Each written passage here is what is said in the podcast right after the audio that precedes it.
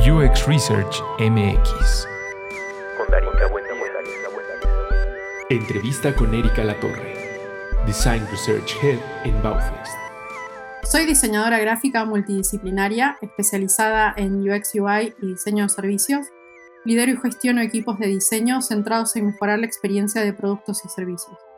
Mi mejor rol es facilitar, formar, acompañar y fomentar el trabajo en equipo, fortaleciendo habilidades humanas que permitan potenciar habilidades técnicas. La investigación de usuarios es un fenómeno que sucede mundialmente. Eh, UX Research es algo que si bien ya tiene un poquito de tiempo, eh, sobre todo en Latinoamérica, empiezan a surgir ¿no? Eh, nuevas voces, empiezan a surgir nuevos elementos y también eh, pues otras perspectivas sobre cómo hacerlo. Una de las cosas que a mí me interesaba cuando empecé estas conversaciones es poder entender cómo está sucediendo la práctica de la investigación de usuarios en México y ahora ya estamos siendo un poco más ambiciosos y nos estamos yendo a Latinoamérica. Erika, ¿cómo estás? Bienvenida. ¿Cómo estás, Darinka? Mucho gusto de compartir esta tarde con vos. Yo muy contenta porque eres alguien a quien he seguido en LinkedIn, que bueno, es algo de lo que muchos eh, de los invitados que han venido, la verdad es que yo, yo me atrevería a decir que el 80, 90% que vienen es porque o, los busco por LinkedIn o los busco por Twitter, ¿no? Em, pero a mí me permite ver, ¿no? A mí me permite visualizar un poco como en qué andan, qué han hecho y, y tú eres alguien muy activa. Cuéntame, ¿cómo es que eh, empezaste a, primero con todo esto de la investigación y, cómo es que para ti de alguna forma estar activa en comunidades, pues te permite, no sé, conectar con otras personas. Bien, eh, pues puedo arrancar por decirte que eh, soy diseñadora gráfica de formación. Eh, el mundo digital siempre fue como un, un, nexo en mi carrera. Me considero una diseñadora multidisciplinaria porque he transitado distintos ámbitos del diseño en sí mismos eh, bastante ligados quizás en algún tiempo a la parte visual, pero en los últimos años mi carrera ha ido mutando y cambiando eh, y me ha ido llevando como por distintos espacios. Hoy me encuentro habitando hace un tiempo ya eh, los espacios de comunidades con la comunidad de más mujeres en UX y es un espacio que siento muy mío y que lo, lo tomo como un cider project, ¿no? Porque yo trabajo además eh, en, una compañía de tecnología hace casi cinco años y mm, el, hecho de formar parte de la comunidad y, de ayudar a arrancar eh, este, este gran sueño que empieza a crecer ¿no?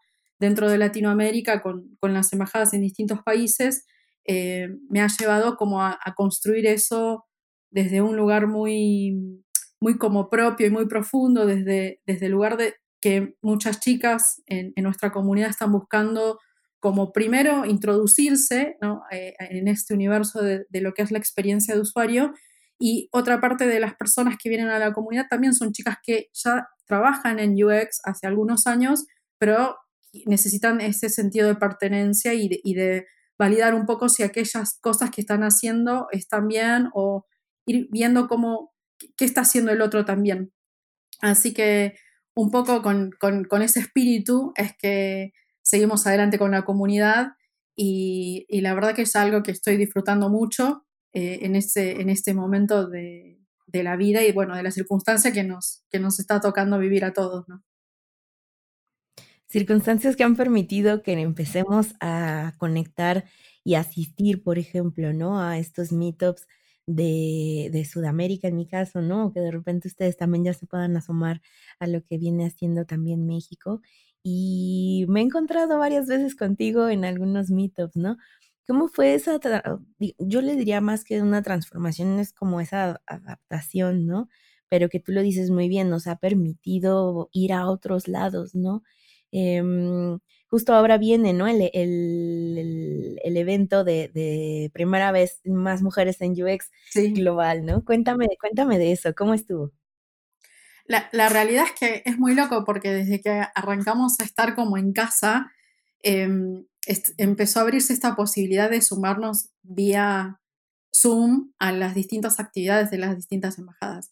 Entonces, e, empezó a ser como una experiencia como cotidiana, porque bueno, nosotros como, como investigadores, como UXer, estamos, nos, nos, habituamos más a esto de tener calls y qué sé yo, pero en un ámbito de comunidad. Entonces era como al principio, esto funcionará, no funcionará, la gente se copará o, o hará sentido también después de la cantidad de horas que uno está conectado, seguir conectándose y qué estarán buscando también esas personas, ¿no?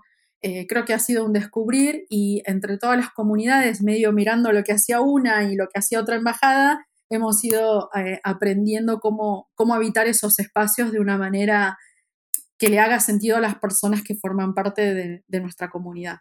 Em, así que con ese espíritu, nosotras el año pasado habíamos arrancado eh, a hacer unos talleres de formación iniciales y este año redoblamos la apuesta haciendo talleres iniciales y avanzados una vez por mes. Y bueno, los encuentros que son eh, mensuales en un día en la semana. Así que, bueno, mantener eso obviamente es un esfuerzo grandísimo que si no fuéramos parte de una comunidad, obviamente podríamos hacer el 0,01% de lo que estamos haciendo. Y el hecho de tener un equipo y, voluntarias detrás que, que empiezan a tener el mismo espíritu, ¿no? De como dar a la comunidad lo que también están recibiendo, hace que todo esto siga como un ciclo que, que me emociona y me encanta eh, ver cómo está creciendo y, todo. Así que el evento lo tenemos la semana que viene, el, sábado próximo, y vamos a estar las siete embajadas contando un poco desde cada una, desde su lugar, como distintas cosas. Hay algunas charlas inspiracionales y algunas otras que son más de formación. Desde la Embajada de Argentina vamos a, contar dos grandes proyectos que, que, tuvimos como embajada la posibilidad de hacer en este contexto no voy a spoilear, eh, pero va a estar muy interesante porque vamos a hablar de, de, cómo este contexto nos, nos, hizo llegar a por ahí objetivos que teníamos más a largo plazo y que sentíamos que era el momento de, de hacerlo. Así que creo que es una linda experiencia para, para compartir y para animar a los demás a hacer también. Sí, es, es bien importante porque luego no nos damos cuenta de, del impacto que realmente tiene esta movilización, ¿no? Que ahora, y, o sea, me refiero además de, de, de las cosas que pudieran ser obvias para la gente, ¿no? Como, bueno, aprendo, conozco gente, eh, empiezo como a tener ahí, eh, pues, puntos de contacto. Pero creo que hay otra cosa más, como más, no, no sé si más arriba, pero más profunda cuando hacemos estos esfuerzos como comunidad y lo dices muy bien, ¿no? Es como ese esfuerzo extra que requiere, ¿no? Que muchas veces le das más de lo que, no es de lo que debería, pero sí de repente esas economías como que ya se ven un poco eh, um, comprometidas, ¿no? Entonces, ¿cómo, ¿cómo ha sido eso para ti en tu vida, digamos, en el día a día, ¿no? Eh, a tal grado de, por ejemplo, estar tú y yo aquí en fin de semana. bueno, es un buen punto el que acabas de tocar porque... Eh, es algo que es complejo regular cuando hay algo que te apasiona mucho y que te convoca de distintos lugares. Es como que no tenés un, quiebre o un, hasta aquí y, retomamos. Eh, así que, como todo, creo que he ido aprendiendo haciendo, ¿no? Y equivocándose también, obviamente, que, es la mejor forma de aprender. Eh, así que este, este tiempo también de, de estar en casa a mí me ha servido como para empezar a hacer esos equilibrios, ¿no? Eh, de, empezar a como regular determinados tiempos y también de conocerse uno como persona, individuo, profesional, qué cosas te interesan eh, y qué cosas pues dejaron de interesarte tanto, ¿no? Y quizás en el hacer uno como que hace, hace, hace, hace y no reflexiona tanto. Eh, así que la pausa esta de, de estar en casa y de por ahí tener distintas situaciones para reflexionar o pensar que aquellos planes que uno tenía o esas cosas que estaba proyectando no se iban a poder dar de la forma que uno quería, también hace como este laburo de introspección, eh, de llevarte a esos ámbitos. Así que puedo decir que estoy aprendiendo haciendo sobre la marcha, eh, pero sí desde un lugar también en el que eh, estoy, estoy comprometida con lo que estoy haciendo y eso mismo me hace como también tener estas conversaciones, ¿no? De, está, bien por acá, por ahí sí, pero no tanto, así que bueno, estamos, estamos en, ese, en ese regular.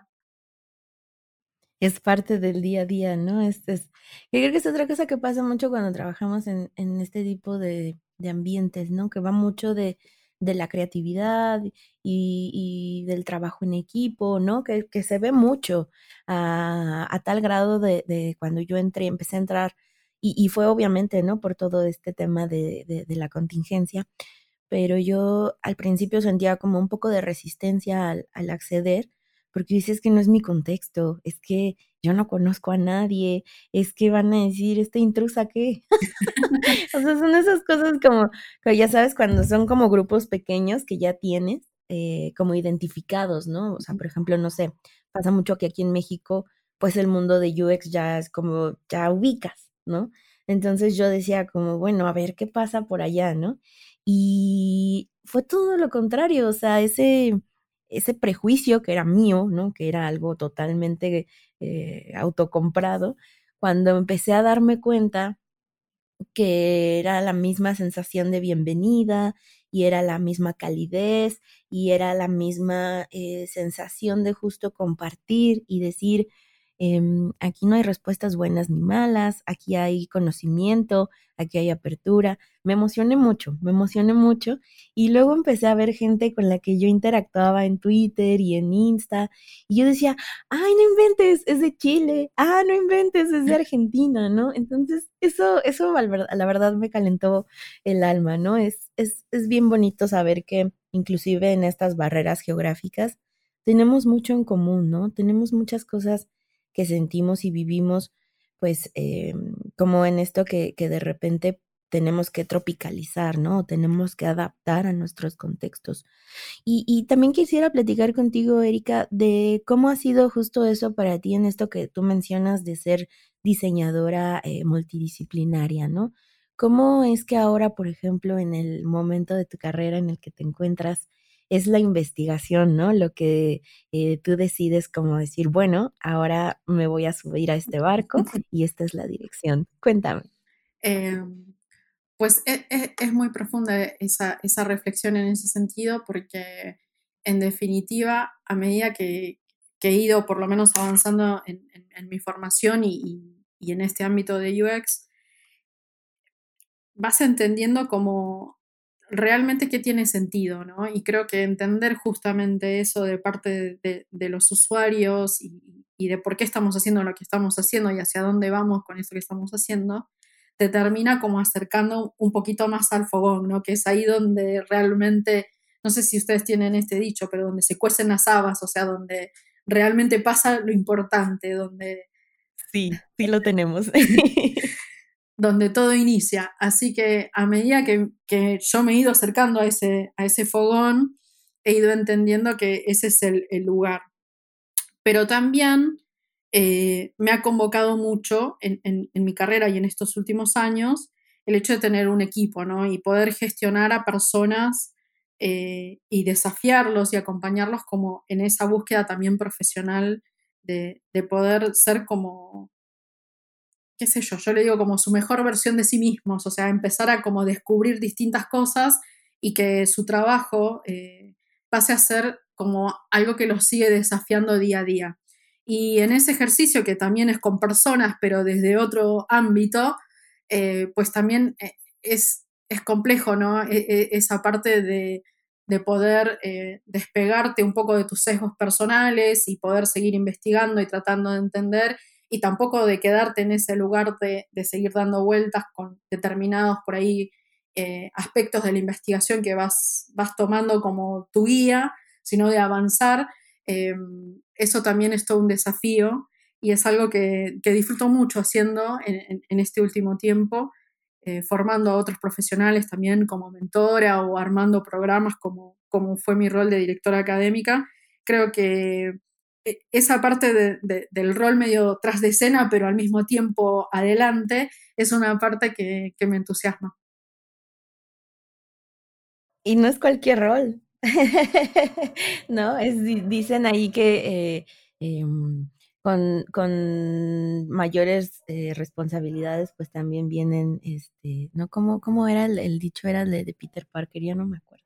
Pero ese es el punto, ¿no? Decir como eh, entre más grande se vuelve el, desafío y la responsabilidad, pues también depende de ti cómo lo vas em, entregando, cómo lo vas desarrollando, ¿no? Cómo, cómo preparas a las personas y cómo estás del otro lado intentando impulsar, pero a la vez, eh, o al menos a mí me ha pasado como no coartar, ¿no? Como no, no frenar, porque luego pasa que ese talento joven trae mucha hambre y trae como muchas ganas de hacerlo todo, ¿no?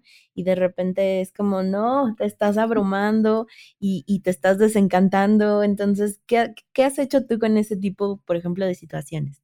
Ah, esa parte es como compleja en la formación de alguien, más, viste, con estas generaciones nuevas. Yo no soy tan grande tampoco, pero eh, hay, se nota que hay una cuestión etaria en cómo estamos concibiendo el mundo, cómo nos relacionamos con la tecnología, em, e, e, esto de, la respuesta rápida también y el querer hacer todo y rápido y también de desentusiasmarte rápido, no sé.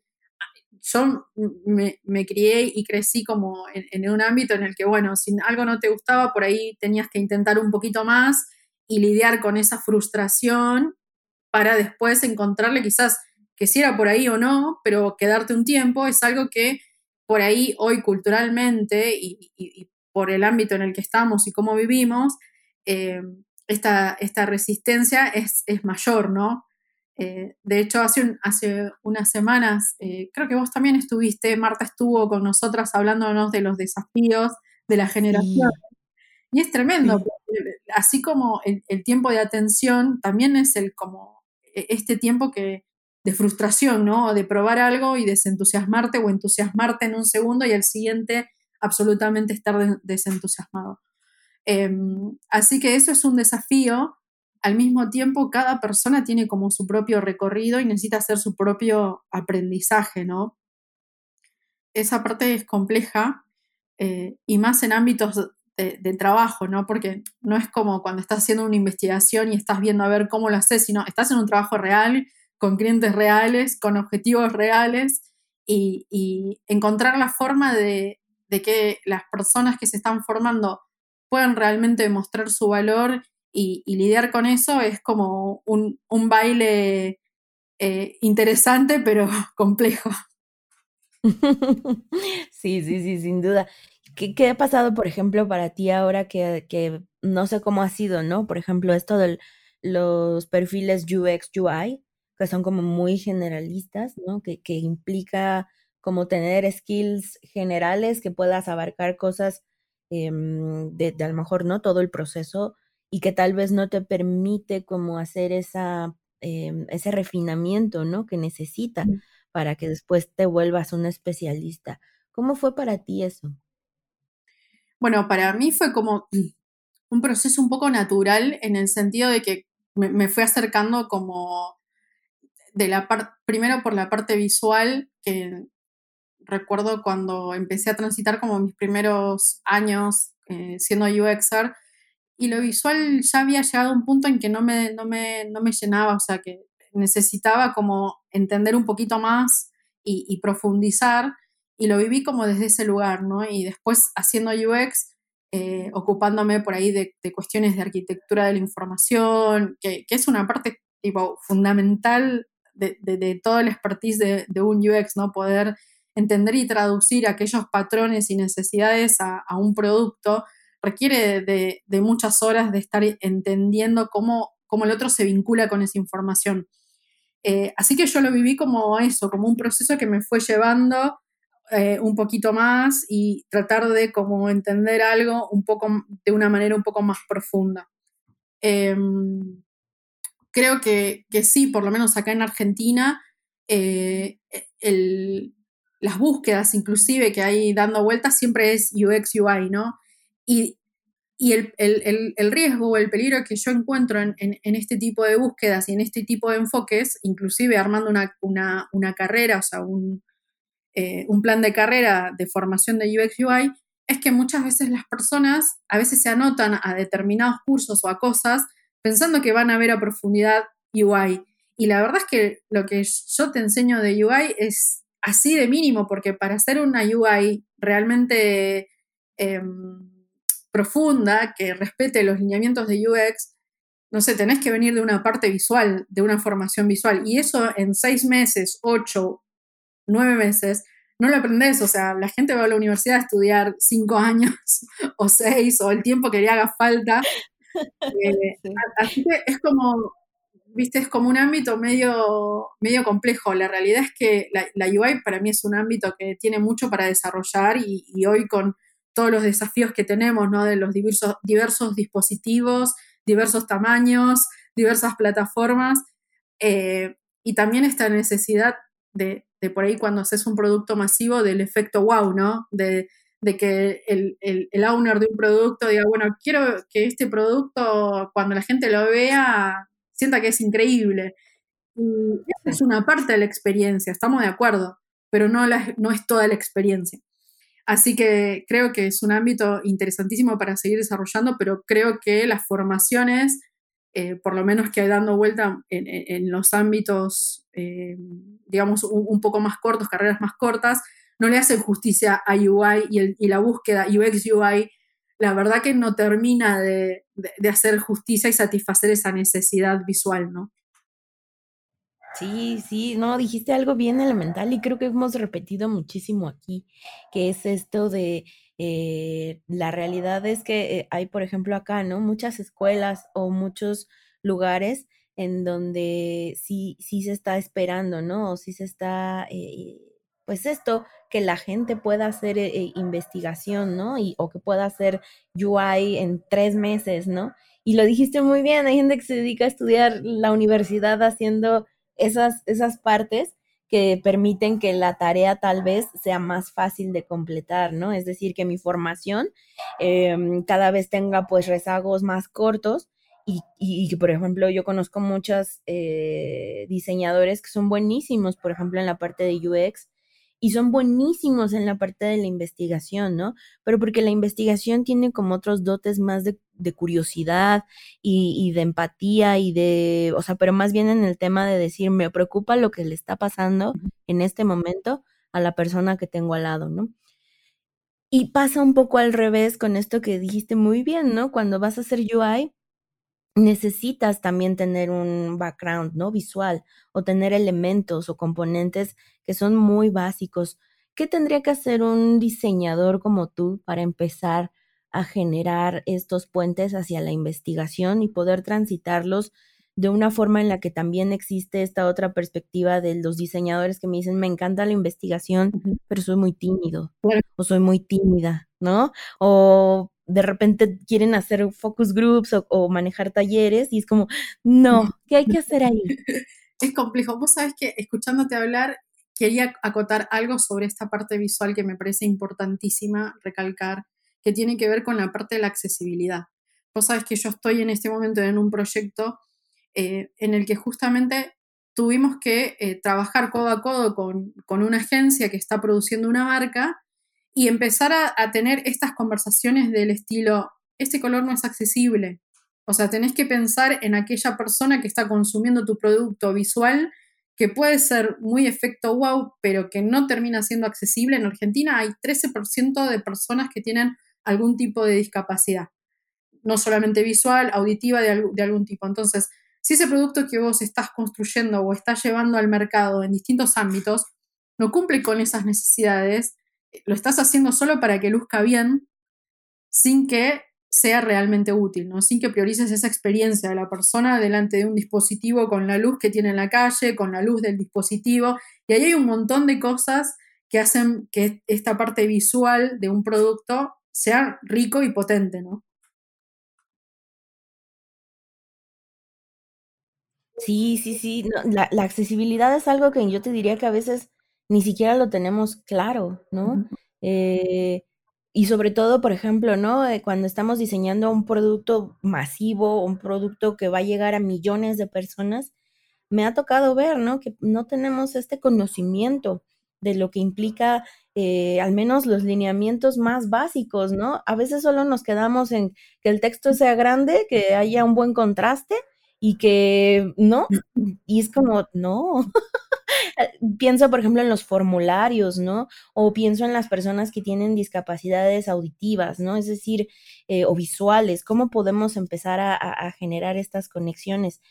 Y, regresando justo a mi pregunta, ¿no? Esto, esto del diseñador visual o del diseñador UI que quiere transicionar o que quiere em, empezar a transitar esta, esta, esta increíble eh, especialidad, ¿no? Que es, que es la investigación. ¿Tú, ¿Tú cómo empezaste a moverte a esa curiosidad y empezarla a, ahí a mover? Em, creo que todo diseñador o toda persona que se dedica a crear un producto tiene como esta parte medio de investigar, ¿no? De, tratar de como explorar aquellos mundos y alternativas. Es, verdad esto que vos dijiste antes, que no a todos les sale ser eh, muy empáticos y hablar en público les sienta bárbaro y a la primera que sienten un micrófono están hablando histriónicamente y se expresan bárbaro eh, no, pasa eso con todos los diseñadores, la verdad, y, no, y, está bien que así suceda también, eso hay que, hay que asumirlo, o sea, no todos van a ser facilitadores, no todos tienen la habilidad de hablar en público y, tienen otras habilidades y está bien. Em, en ese sentido, creo que eh, el recorrido siempre yo lo viví con curiosidad y desde un lugar en el que me considero un eterno aprendiz, o sea, estoy aprendiendo todo el tiempo. Y, si esa curiosidad te mueve y sentís que hay algo que querés explorar, eh, hacelo. O sea, mm, ¿qué, te impide no hacerlo, no? Eh, y quizás esa es la parte que a veces ah, eh, a mí como profesional a veces me desespera porque alguien te plantea un, tema o una problemática y es tan obvia la respuesta, decir, bueno, explóralo, a ver, indaga un poco más, de una manera un poco más profunda que solo quedarte con no puedo tal cosa o tal persona no me dijo tal cosa que necesitaba. Eh, el, hecho de tener como esa curiosidad y ese hambre de eh, entender a ver qué pasa detrás o, desarmar un, reloj o, entender por qué los auriculares no funcionan, como esas preguntas, ¿no? Que a veces no tienen una respuesta simple, es la que a mí por lo menos como profesional me, llevaron a, a, explorar, explorar y explorar y a medida que fui abriendo pestañas en mi navegador, digamos, fui encontrando, ay, esta palabra no la conozco, a ver, y esto otro no lo conozco, y a ver, y en esa búsqueda también fui encontrando como distintos referentes y distintas personas que estaban en esa misma búsqueda. Y bueno, ya cuando la búsqueda no es solo de uno, sino de dos y de varios, eh, se hace más interesante también, ¿no? Sí, no, yo digo que nunca dejamos de aprender, creo que nunca dejamos de, de, de curiosear, ¿no? Esto, esto de, del navegador, ¿no? Y de una cosa me lleva a la otra y de repente ya estoy en otra, eh, en, otra situación y, y, te va empujando, ¿no? Así es también como mucha gente llega a las comunidades em, y, me gustaría como regresar un poquito a ese tema porque creo que eh, mucha gente tiene muchas ganas tanto de participar como, como de colaborar, ¿no? de, o de ayudar. Em, ¿cómo, ¿Cómo podríamos acercarnos, no? Por ejemplo, em, para seguir con esta, eh, pues ya como integración internacional y que también en algún momento, además de, bueno, sí, los canales y las, las redes sociales y todo esto, pero por ejemplo a nivel proyecto, ¿no? O, o a nivel ya un poco más em, dedicado a lo que ustedes necesitan, ¿cómo es que empiezan a trabajar esto con, con las voluntarias? Bueno, esa parte fue como muy importante, esto de estar habitando lugares donde hay otros con el mismo interés. Eh, o de, las redes también que te, pasa esto, ¿no? Ah, yo estaba hablando con vos por LinkedIn o por Instagram y compartimos libros. De hecho, me pasó con alguna de las chicas que hoy forman parte de la comunidad y, o de estudiar con alguien y que la experiencia que estamos viviendo hoy como de partners, de armar una comunidad es completamente distinta, ¿no? Porque ni siquiera hacíamos parte del mismo grupo de estudio, pero terminamos de cursar y nos encontramos en un ámbito donde, ah, yo cursé con vos, me interesa lo mismo, dale, hagamos esto juntas, o esa, e, esa gana de querer hacer con el otro, ¿no? Yo creo que es importante eh, siempre acercarse a esos lugares. Obviamente que al principio todo da miedo. Yo hace 15 años que vivo en Argentina, soy peruana, muy pocas personas lo saben eh, porque tengo cero acento, pero el, hecho de adaptarte a otro lado y, de acercarte también, ¿no? De, ser empático en ese sentido y, no tener miedo a experimentar y de abrir la puerta a hablar con otras personas que quizás no conoces, es el, es el ámbito ideal para encontrar personas que tienen la misma visión o, que, o con las que puedes compartir un camino. Y eso en las comunidades es, es, es, vital y es vital también para alguien que quiere hacer ese cambio de rumbo, ¿no? De carrera, porque quizás venís de una formación más estructurada y, no tan adaptada al, mundo de la tecnología o al mundo que estamos viviendo hoy y, y tenés ganas, tenés curiosidad. Bueno, comunidades es un espacio importantísimo, súper interesante para empezar a encontrar ese lugar que te interesa que muchas veces, como decías, ¿no? Las generaciones ya de ahora, eh, o como que lo quieren abarcar mucho, o solo ven algo tantito que no les gusta y es como, ay, no, y se van, no sé, es como, eh, sí, es, es, es, difícil esto de la inmediatez, ¿no? Y, de lo fugaz y, y, y, también de, luego pasa, ¿no? Que muchas eh, chicas que se acercan conmigo muy jóvenes y me dicen, es que hay tanto, hay mucho y no sé por dónde. ¿no? Y, y, tú, tú, lo dijiste muy bien hace rato, ¿no? Cuando empezábamos a trabajar en esto, tal vez no había tantos recursos en español o no había tanta gente hablando de eso.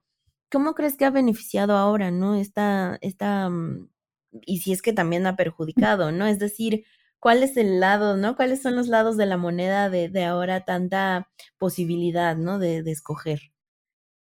Y es complejo. Yo creo que ahora nos encontramos en un ámbito quizás en el que validar que estamos yendo por el, por el lugar eh, adecuado es, es, lo que nos, nos, desafía, porque información, hay exceso de información dando vueltas, como exceso de, de espacios para aprender de algo. Ahora, se habla muy poco del error, siempre se habla de, ¿viste? la cosa perfecta, que el manual lo dice de esta forma y lo dice así perfecto, se habla muy poco de, bueno, ¿qué me pasó esta vuelta que hice tal investigación, tal diseño, tal UI, lo que sea, y no funcionó y fue un desastre? De eso se habla muy poco. Em, y, y, también desde el lugar en el que vas probando algo y quizás en un lugar te dicen, bueno, esto, el paso 1 es, es así, es ABC, y en la práctica es distinto, ¿no? Entonces, como este lugar de validar, me parece que es el importante y el que hace falta en las comunidades y es justamente el lugar que la comunidad te da para poder hacer, de absorber conocimiento y probar, porque vas a encontrar a alguien que le puede interesar lo mismo y juntos pueden probar. Em, creo que hay exceso de información, totalmente, pero también siento que, que, eso nos termina acercando como a este lugar auténtico, ¿no? De decir, bueno, ¿qué, ¿qué realmente todo esto me interesa a mí? Hacia dónde quiero ir yo, o hacia dónde me está llevando todo esto. Y estar atento a eso te termina ayudando a surfear este mar de, información o, de no saber por qué camino ir, ¿no? Siempre eh, estando atento a esa, a esa búsqueda desde un lugar personal. Me encanta eso que dices. Casi nunca hablamos del error porque nos, nos educaron a avergonzarnos del error, ¿no? O a decir que no, que vaya esa perfección llega a través de la práctica, pero la práctica es el espacio para equivocarse, ¿no? No, ¿cómo sabes que vas mejorando en la medida en la que vas midiendo, ¿no? Esos hitos. Y, y nosotros todo el tiempo lo decimos, es bien chistoso decir, todo el tiempo estamos iterando, todo el tiempo estamos iterando, pero no es cierto, luego no iteramos entre nosotros o no iteramos en ese pensamiento de decir, tengo que equivocarme y está bien, ¿no? Sí. ¿Qué viene ahora para ti, Erika? ¿Qué viene ahora para ti con este nuevo reto que estás tomando en tu equipo, ¿no? Apenas fue la semana pasada que eh, ya ahora estás como, como head, ¿no? De, de, del área de Design Research en Baufest. Cuéntame cómo ha sido trabajar ahí, cómo, cómo se vienen estos nuevos retos, cómo fue cambiar de lo presencial a lo remoto, sobre todo en la investigación no sé tú, pero yo todavía no me acostumbro, sufro mucho. a mí me gustaba estar frente con el usuario y platicarlo y verlo y, estar en el mismo espacio. ¿Qué ha sido ahora para ti? Y eh, creo que un desafío, así que yo vivo como los desafíos desde ese lugar, siempre lo nuevo me llama la atención un montón. Eh, yo llevo en, en unos años ya y arranqué siendo UX, UI y también hacía una parte de código porque en el trabajo anterior también, también lo hacía. Me, parece importantísimo porque eso me ayudó a ser mejor diseñadora de experiencia, sabiendo el costo que tenía eso que yo estaba pensando. Em, y el equipo que yo eh, delegué en este momento es un equipo que elegí yo a cada uno de los miembros, sea, los entrevisté y fueron parte como de, bueno, a esta persona me parece que va bien para esto que quiero armar.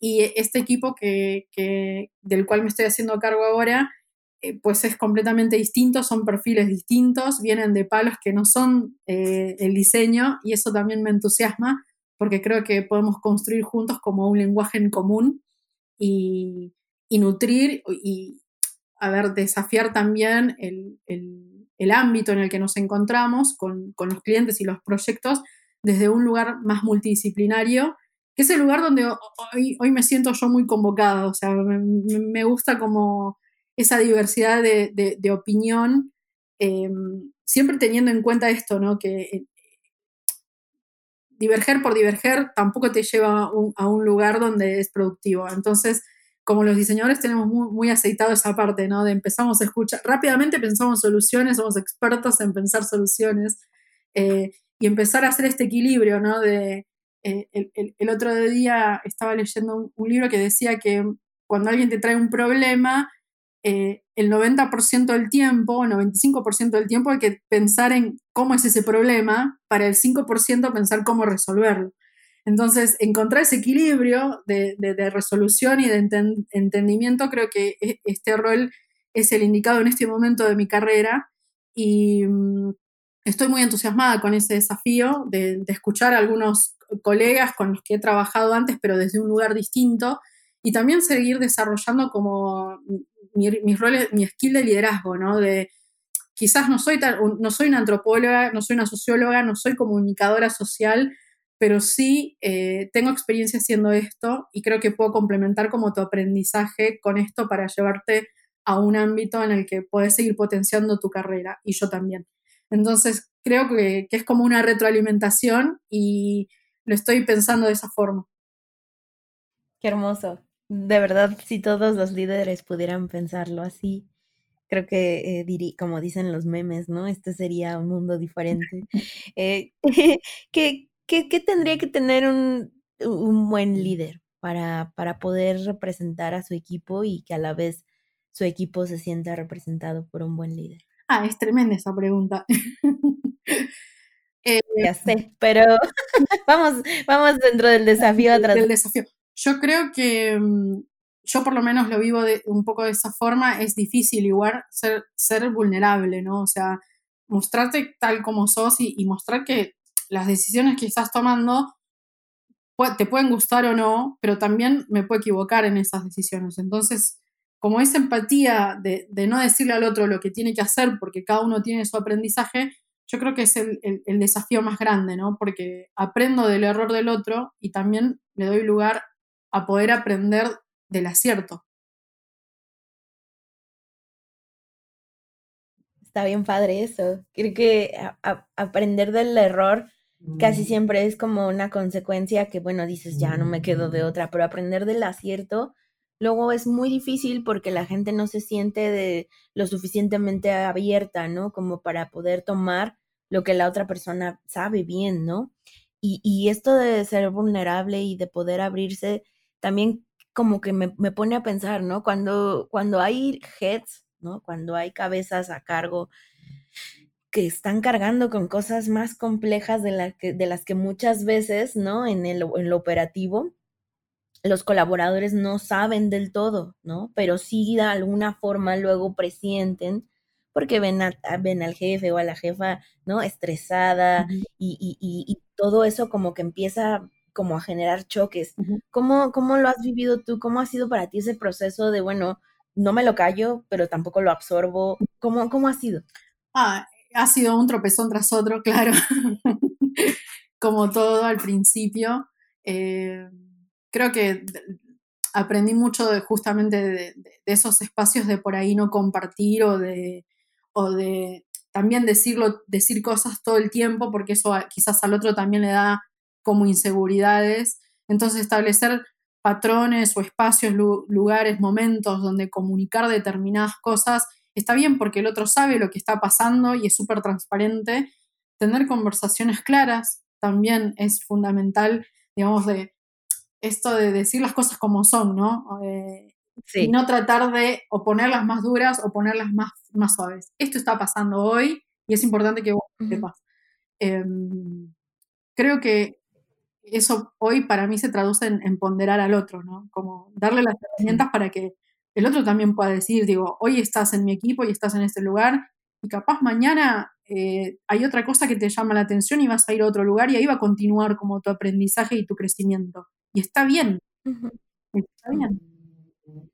Está bien, pero también luego pasa, ¿no? Que es, este mindset que luego también la gente supone, no es, no es, no es que suceda, ¿no? Pero me ha, tocado de repente observar líderes que tienen esta mentalidad de pues, no voy a, no, no voy a invertir en esta persona, porque al final creo que esta persona se quiere ir. Y eso es un sesgo, o eso es algo que él piensa, o él, y ni siquiera sabe, por ejemplo, si esa persona que está ahí trabajando realmente quiere eso, ¿no? Y, y entonces todas estas predisposiciones justo generan como esta desconexión y entonces empiezan a ver como capas, ¿no? Y barreras. Y entonces, no, no le voy a decir, no, mejor no hago esto. ¿Te ha tocado vivir algo así? Sí, claro. Pareciera que casi no nos pasa, ¿verdad? Eh, sí, me ha tocado vivir eso. Creo, de, nuevo, o sea, cuando la conversación no es sincera y, es el otro el que decide cómo transitar eso, bueno, eh, eh, es estos espacios que, que vos mencionabas, ¿no? Como bueno, no le digo porque ya sé que tal cosa o no lo desafío porque sé que tal otra, es quizás sesgarse un poco por el comportamiento del otro, que obviamente no está mal, porque a veces los comportamientos nosotros como investigadores eh, observamos y nos damos cuenta ¿no? de que la gente dice una cosa, hace otra y piensa otra, y es verdad, es verdad, eh, pero creo que ese lugar en el que por lo menos uno como líder, más allá de que coincida o no coincida con la visión del otro, de sos vos el que está decidiendo, tomate el tiempo, pero decidí vos, es el lugar en el que, por lo menos yo hoy, veo mi liderazgo, o sea, lo transito desde esa forma. Yo no te voy a decir cómo hacer las cosas, sí te puedo llegar a decir necesito esto para tal día por una cuestión, obviamente, de tiempos y entregables, pero cada uno transita esa experiencia de, distinta manera, así que es, medio, si vos te lo querés vivir así, bueno, está, está perfecto. Qué, buena onda que, que, que, exista esa apertura. Y, ya para ir cerrando un poco la conversación, Erika, se me fue bien rápido y, y, ya luego digo, no, me voy a ir tendida, ¿no? Pero siempre, siempre va a haber oportunidad y me encantaría que pudiéramos hacer más cosas en el futuro ahora que, que la virtualidad nos lo permite. Pero eh, yo la verdad admiro mucho tu carrera, admiro mucho lo que haces porque se siente sincero, se siente honesto. Y cuando pasa eso es cuando realmente empiezas a ver que no solo sucede en lo micro, sino se empieza a expandir. El ejemplo más claro es más mujeres en UX, ¿no? Y estas mentorías y cómo vas, ¿no? Creciendo profesionalmente.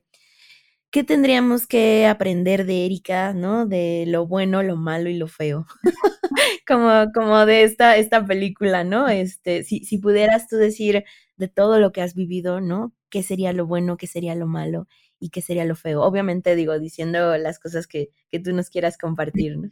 Eh, bueno, vos sabés que eh, el, hecho de estar en un lugar y en un, en un rol, como dijiste, esto de la responsabilidad, tiene su lado A y B, ¿no? Tiene su lado bueno y malo. Eh, permanecer en un rol o en un lugar o en una circunstancia solo para sostener e, e, ese momento o sostener las personas que están alrededor, tiene sus cosas buenas porque el otro le da seguridad y lo ayuda a, pero también tiene sus cosas malas de, no poder dejar algo cuando sabes que no está funcionando. Entonces, creo que esa podría ser lo, lo bueno y lo malo. Ajá, sí, sí, sí. de la película, sí, es, es complejo, eh, pero creo también que es algo que, a ver, todos teníamos tiempos distintos, ¿no? Y, aprendizajes distintos, y lo que para mí puede ser largo cuando, no sé, quizás hablas con tus padres que te trabajaron en un lugar 10 años o 15 años, o chicos que están 7, 8 meses o un año en un lugar, son aprendizajes distintos, todos completamente válidos. Así que eso como aceptar y, amar el proceso de cada uno, ¿no? amar el proceso de cada uno, ¿de acuerdo? ¿Y lo feo? No, a ver, y lo feo, yo creo que el hecho a veces de, viste, esto que hablábamos al principio, de no tener como límite, de decir, bueno, pará, o sea, hay que hacer un corte, hay que eh, explorar otros ámbitos. Ahora estoy tocando el ukelele, por ejemplo, hace, hace dos semanas me compré un ukelele, eh, dos o tres semanas, y bueno, me estoy encontrando como con otras cosas que antes me interesaban, pero que por estar con el monotema, con una sola cosa que me interesaba, como le, estaba y digo, bueno, es un buen ámbito para explorar este, así que creo que eso sería como, como lo feo, ¿no? De, dale, eh, hay otras cosas también y está bien, no todo es blanco, negro, hay mil flores, hay mil posibilidades, así que eso. Me gusta, me gusta esto de los matices. Muchas gracias por venir a platicar conmigo, Erika. ¿En dónde te encontramos? Si queremos eh, tener contacto contigo, ¿cómo te buscamos? Eh, bueno, un placer, Daringa. Me, encanta el podcast y me siento súper honrada de, formar parte. Eh, yo ando mucho en, en LinkedIn, es como una de mis redes sociales favoritas, Twitter y eh, un poquito menos en, Instagram, pero con mi nombre me encuentran seguro. Erika de la Torre. Erika de la Torre. muchas, muchas gracias por venir. Te voy a estar buscando y te voy a estar molestando. No te voy a soltar porque creo que eres una mujer muy brillante y muy inspiradora. Muchas gracias por venir. Gracias, Darinka. Un abrazo.